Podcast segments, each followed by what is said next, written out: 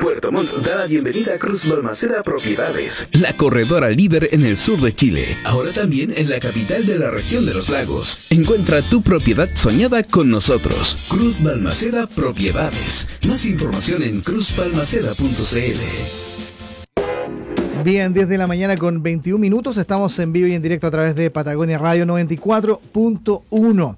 Oye, estamos con un invitado de lujo acá en el estudio. Está con nosotros el ministro de Energía, Juan Carlos Llobet. Aquí le agradezco la gentileza de visitarnos. ¿Cómo está, ministro? Buenos días. Hola, bien, gracias por la invitación. Un gusto estar aquí en la región. Además tenemos, la gente no, nos está viendo, pero tenemos una vista privilegiada al ah, agua. totalmente privilegiada, ¿verdad? Al mar, cielos despejados, buena temperatura y hablamos de energía, ¿cierto? Vamos energía positiva. Energía positiva. Bueno, sabemos que hay, unas, hay unos encuentros ahora que está liderando el Ministerio obviamente usted que está a la cabeza del ministerio, con la ciudadanía. Cuéntenos de qué se trata esta actividad. Sí, nosotros tenemos, eh, como país, tenemos la política energética, que es lo que es eso, es el plan de energía a largo plazo, ¿no?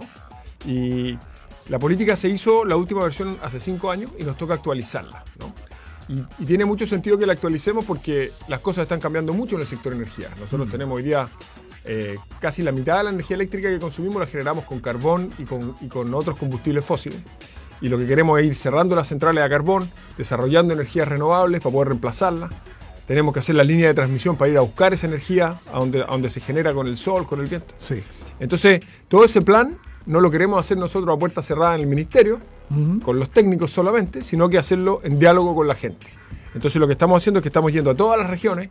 Eh, partimos ya hace un par de meses y lo vamos a hacer hasta abril del próximo año, para recoger opiniones, hablar con las comunidades locales, con las comunidades indígenas, con las universidades, las empresas locales, las ONG, para nutrirnos de todo ese conocimiento, esas preocupaciones, eh, e ir así dibujando una visión común de qué es lo que queremos hacer hacia, hacia el futuro. Así que una, es una instancia muy en la que uno aprende mucho, también cuenta lo que está haciendo el ministerio y juntos vamos construyendo esta visión de largo plazo que después vamos juntos ejecutando también. Aquí hay un tema muy interesante que se da justamente con la energía, porque por un lado el país está creciendo, el país necesita generar energía, pero por otro lado está que cada vez que se han venido desarrollando proyectos a lo largo de los años, siempre hay eh, posiciones encontradas, ¿no? Por un lado, sabemos que necesitamos la energía, necesitamos generar, generar esa energía, pero por otro lado tenemos que muchos proyectos son criticados principalmente por situaciones de sustentabilidad eh, medioambiental principalmente. ¿Cómo se concilia? Ese, es como el gran desafío. es como un muy buen resumen de esta como tensión que tenemos, ¿no? Tenemos esa tensión, porque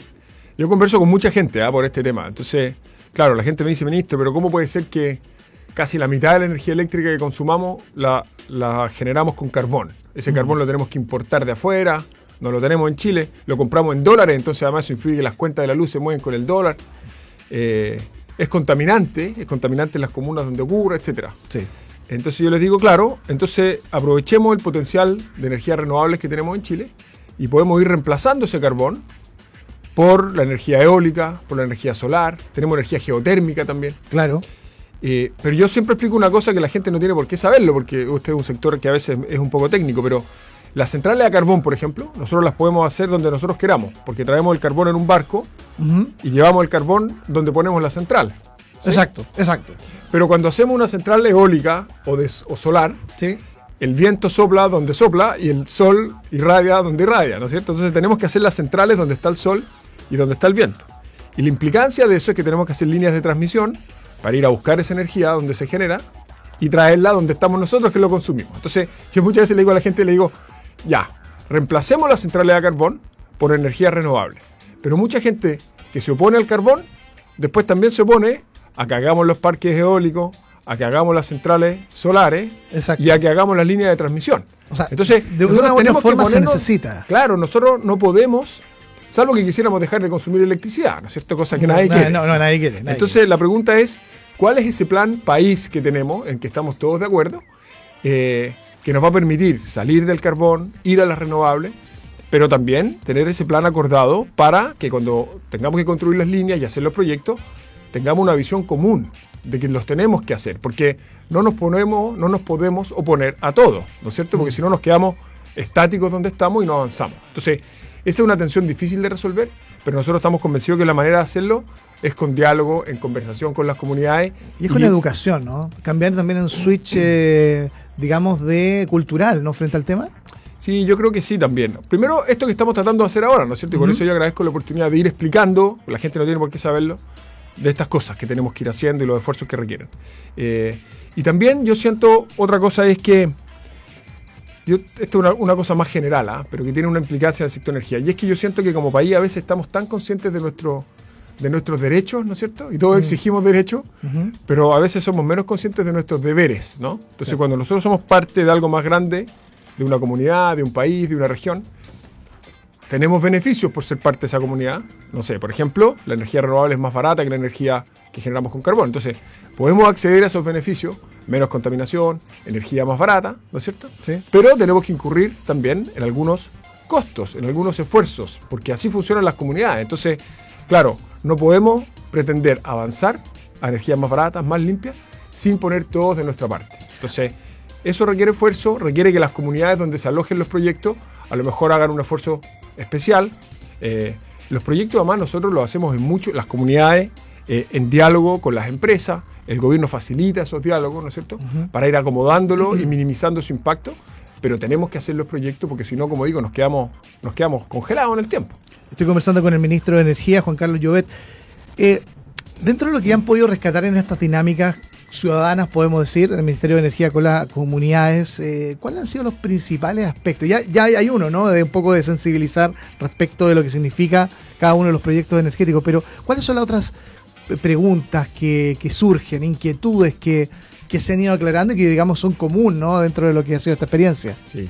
Hay, una, hay una, un consenso muy amplio de que la gente en Chile quiere que nos movamos hacia energías renovables. O sea, la gente entiende bien que nosotros dependemos mucho del carbón y esas cosas y que tenemos que irnos al sol, al viento. Entonces, eso yo creo que hay un consenso muy, muy transversal.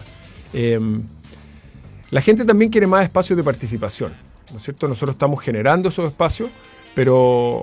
Y por eso yo hago un esfuerzo y voy a regiones, conversamos con lo más que podemos, pero yo creo que la gente siempre quiere más espacios de participación. Y eso es para delinear este plan futuro, esta política, pero también para los proyectos específicos. Mm. Ahí yo creo que el, gobierno está haciendo un esfuerzo importante y las empresas también están haciendo un esfuerzo, pero yo creo que siempre se pueden hacer más esfuerzos, ¿no? Porque, porque a veces las empresas y los que estamos en el gobierno a veces también quizás cometemos ese error de pensar que nosotros tenemos la respuesta y tenemos que ir a oír, a escuchar más.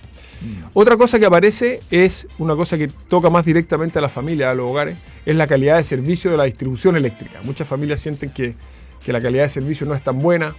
Eh, Los cortes programados que ocurre muy seguido acá en el sur. Claro, hay, cortes. en el sur yo sé que las empresas hacen esfuerzos importantes. La SECA además está siempre fiscalizando.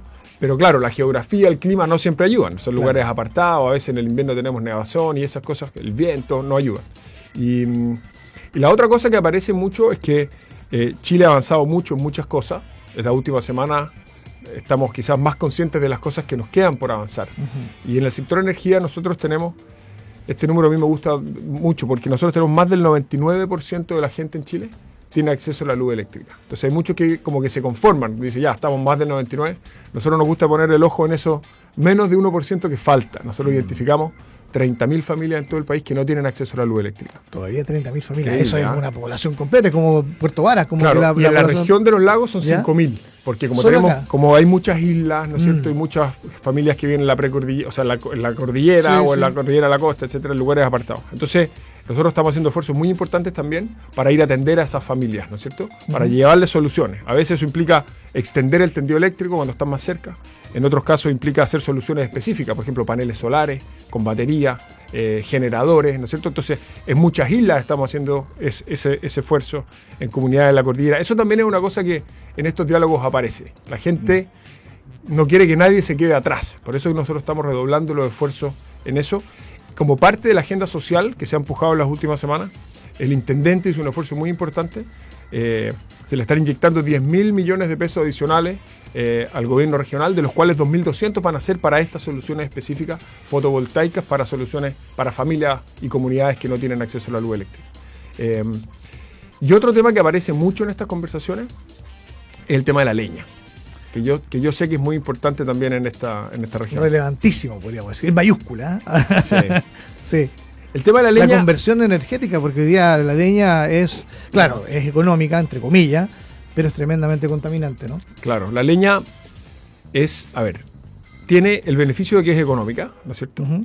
Tiene eh, el beneficio que en muchas regiones genera empleos también, porque hay gente que se dedica a cortarla, a transportarla, a venderla, entonces también tiene un efecto en el empleo. Pero tiene el problema de la contaminación y también tiene un problema de que vamos eh, cortando nuestros bosques, ¿no es cierto? Si no se hace deforestando. Claro, si no se hace de manera sostenible en el tiempo, eso también es un problema. Y ojo que siempre como que la, leña más eh, demandada es aquella madera nativa y por ahí claro, hay, otro problema que se genera, ¿no? Hay parte de un mercado que es informal. Exacto. ¿Qué es lo que nosotros estamos trabajando? Nosotros tenemos que hacer un plan que permita, primero, ayudar a la gente a usar leña seca. Eso como en el corto plazo. Entonces estamos inyectando, vamos a gastar 1.300 millones de pesos también con apoyo del gobierno regional en los próximos dos años para construir galpones, sistemas de secado, etcétera, para que la gente tenga leña seca, que contamina menos. No solamente la ciudad, ojo con esto, la leña cuando está húmeda sobre todo, contamina también dentro de los hogares, sobre todo cuando los artefactos no funcionan bien.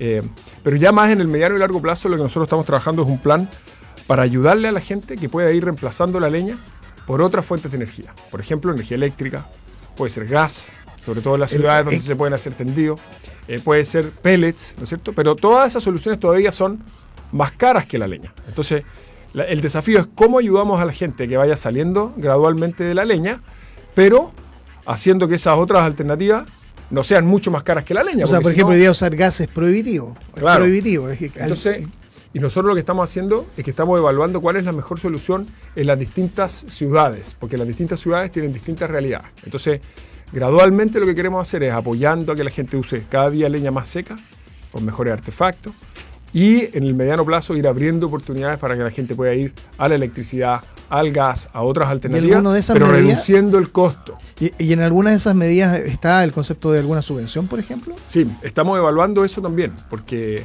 por ejemplo, si la gente se cambia a pellets, eh, el artefacto es caro, ¿no es cierto? Entonces, claro. a lo mejor las familias están dispuestas a hacer un esfuerzo eh, de pagar un poco más por los pellets, porque contaminan menos, dan un calor más parejo, ¿no es cierto? Sí, no generan contaminación adentro del hogar, pero la inversión inicial del artefacto es muy cara. Entonces, el gobierno tiene algunos proyectos y programas de subsidio para la reconversión de calefactores. y hay aquí un punto también donde conversa la cartera del Ministerio de, Energía con también medio ambiente, porque hay que ser eficiente, ¿no? Para que el, calor no se arranque, no se escape. Con medio ambiente y con, el MIMBUA, ¿ah? con el ah, Ministerio de Vivienda y Urbanismo. O sea, multisectorial. Claro, eso es uno de los desafíos que tenemos, ¿ah? hacerlo multisectorial, porque una de las maneras de reducir la contaminación también es tener las casas con mejor aislación porque tenemos que quemar menos leña para generar el mismo calor, porque si no se nos arranca eh, por las rendijas. Y la otra cosa que es importante en el tema de la leña, que surge mucho de estas conversaciones con las comunidades, es que hay muchas comunidades, sobre todo comunidades eh, de, pueblo, de pueblos originarios, en que la leña tiene, además del valor de, para la calefacción o para la cocina, tiene como tiene una importancia ancestral. Hay muchas costumbres asociadas al fuego, a la leña. Eh, entonces también tenemos que hacer esa transición respetando esas, esas costumbres de esas comunidades porque, porque son cosas que llevan muchos años con ellos y que tenemos que cuidar. Así es. Ministro, faltan 26 minutos para las 11, sabemos que tiene otra actividad. Así es. Así que le quiero agradecer la gentileza de haber pasado por los estudios de Patagonia Radio para contarnos de esta actividad entonces que tiene lugar hoy día en Puerto Montt. Así es. Y esperemos qué conclusiones van saliendo para hacer buenas políticas energéticas, que es uno de los desafíos del país para que siga creciendo. Así es, muchas gracias por la invitación. Quizá un mensaje final. Ayer tuvimos Comité de Ministros para la Sustentabilidad en Santiago. Habemos varios ministros, la ministra de Medio Ambiente, está, eh, MOP, Energía, y ahí participa también el Ministerio de Energía, y declaramos santuario de la naturaleza a una serie de humedales del río Maullín, que yo sé que era, ah, un anhelo desde hace mucho tiempo de la región, de los lagos. Así es que una buena noticia para la región, se aprobó ayer por unanimidad Así que ahí se le va a dar protección a ese lugar que es tan emblemático, hay tanta flora y fauna que queremos cuidar, así que ahí hay una buena noticia también para, para los habitantes de la región. Muchísimas gracias, ministro. gracias a ustedes por la invitación. El ministro de Energía, Juan Carlos Llobet, en Patagonia Radio. Esta conversación en unos minutos también va a estar disponible en nuestros podcasts. 25 minutos para las 11 de la mañana. Nos vamos a una pausa y seguimos con más de Hashtag Patagonia Radio.